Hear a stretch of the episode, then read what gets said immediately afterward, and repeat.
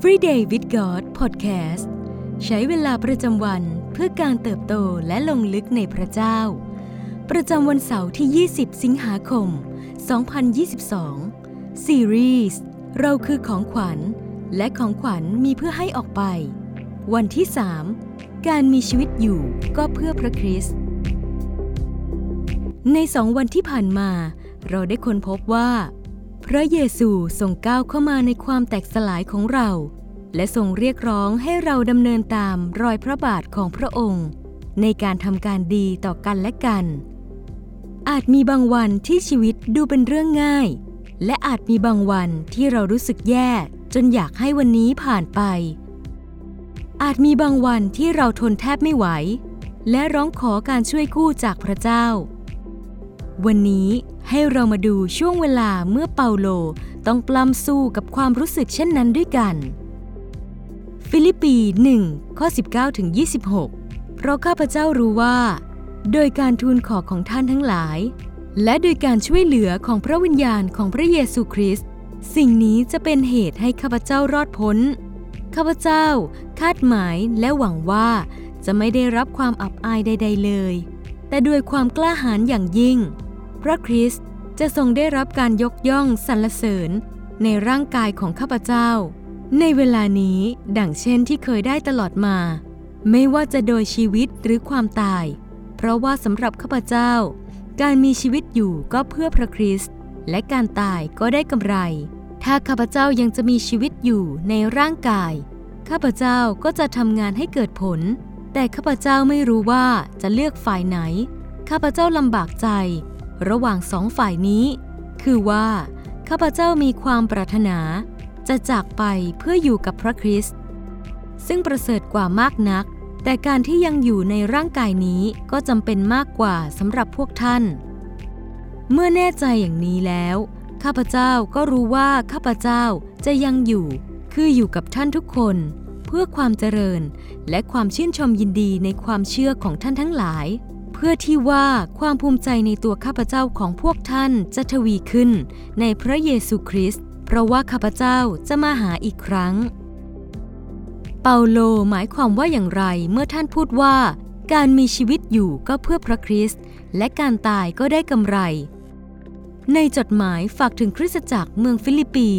เปาโลได้กล่าวประโยคนี้ในระหว่างที่กำลังพูดถึงเรื่องความปรารถนา และความคาดหวังของท่าน ต่อผลลัพธ์ของคดีความที่ทำให้เปาโลต้องถูกคุมขังอยู่ในคุกที่โรม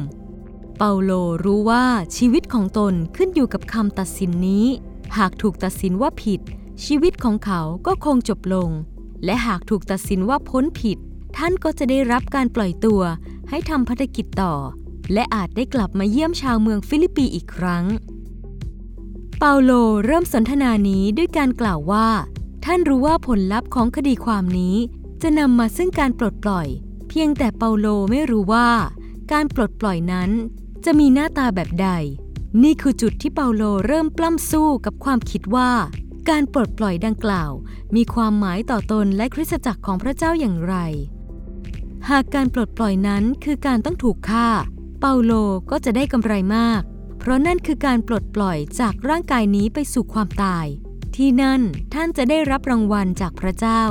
การตายก็ได้กำไร และนี่คือสิ่งที่เปาโลปรารถนา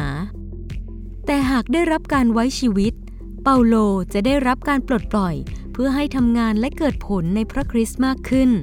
ท่านจะได้เป็นภาชนะแห่งข่าวประเสริฐของพระเจ้าต่อไปนำข่าวดีของพระคริสต์ไปยังพวกคนต่างชาติ การได้มีชีวิตคือการได้เดินตามรอยเท้าของพระเยซู ผู้ทรงลงมามีสภาพในเลือดเนื้ออย่างมนุษย์ ผู้ทรงดำเนินชีวิตอยู่ท่ามกลางเรา เพื่อจะทรงทำให้พระบิดาผู้ทรงส่งพระองค์ลงมานั้นได้รับเกียรติและเป็นที่รู้จัก การมีชีวิตก็เพื่อพระคริสต์คือการรับเอาความอุดมทั้งสิ้นของพระบิดา ไม่ใช่เพื่อกำไรของตน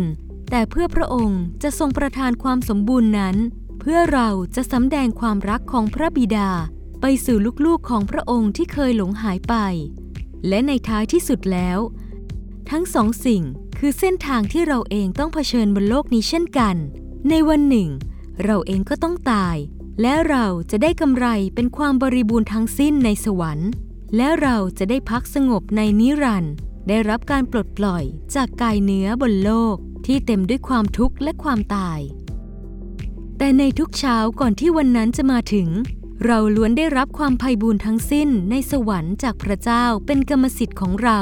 เพื่อเราจะแบ่งปันความบริบูรณ์นี้ไปยังผู้คนในโลกที่ยังต้องการอีกมากมาย พระเยซูเองได้ทรงตรัสในมัทธิว 22 ข้อ 37 ว่า พระบัญญัติที่ยิ่งใหญ่และสำคัญที่สุดคือ จงรักองค์พระผู้เป็นเจ้าของท่าน ด้วยสุดใจของท่าน ด้วยสุดจิตของท่าน เราเองก็จำเป็นต้องดำเนินชีวิตด้วยหัวใจเช่นนั้น คือการรักพระเจ้าด้วยเช่นกัน เช่นการมีชีวิตอยู่ก็เพื่อพระคริสต์จำไว้ว่า เราคือของขวัญที่พระเจ้าทรงประทานให้แก่โลก ในช่วงเวลาสำคัญเช่นนี้ วันนี้พระเจ้าทรงประทานให้เรา มอบตัวของเราเองให้แก่ผู้อื่นอย่างไรบ้าง สิ่งที่ต้องใคร่ควรในวันนี้ ในระหว่างที่เรากำลังมีชีวิตอยู่นี้ เราจะทุ่มเทหัวใจ วิญญาณ ความคิดและกำลังของเราเพื่อจะรักพระเจ้า และขยายอาณาจักรของพระองค์ได้อย่างไรบ้าง ชีวิตเราเป็นเหมือนเช็คเปล่าที่ถวายให้กับพระเจ้าหรือไม่ ไม่ว่าพระองค์จะเรียกร้องหรือปรารถนาจะใช้เราอย่างไร เราจะยอมมอบถวายแม้กระทั่งชีวิตของเรา เป็นภาชนะที่ใช้เพื่ออาณาจักรของพระองค์หรือไม่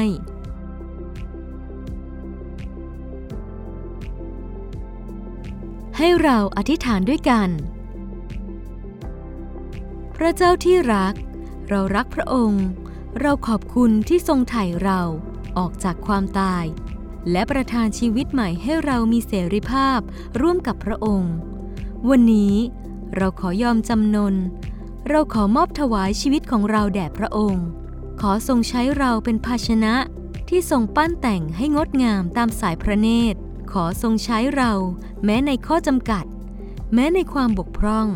แม้ในความไม่สมบูรณ์ของเรา เราขอมอบถวายทั้งหัวใจ จิตวิญญาณ ความคิด และกำลัง เพื่อเราจะรักพระองค์ เราขอประกาศกับหัวใจในวันนี้ว่า เราเป็นของพระองค์อย่างสมบูรณ์ อธิษฐานในพระนามพระเยซู เอเมน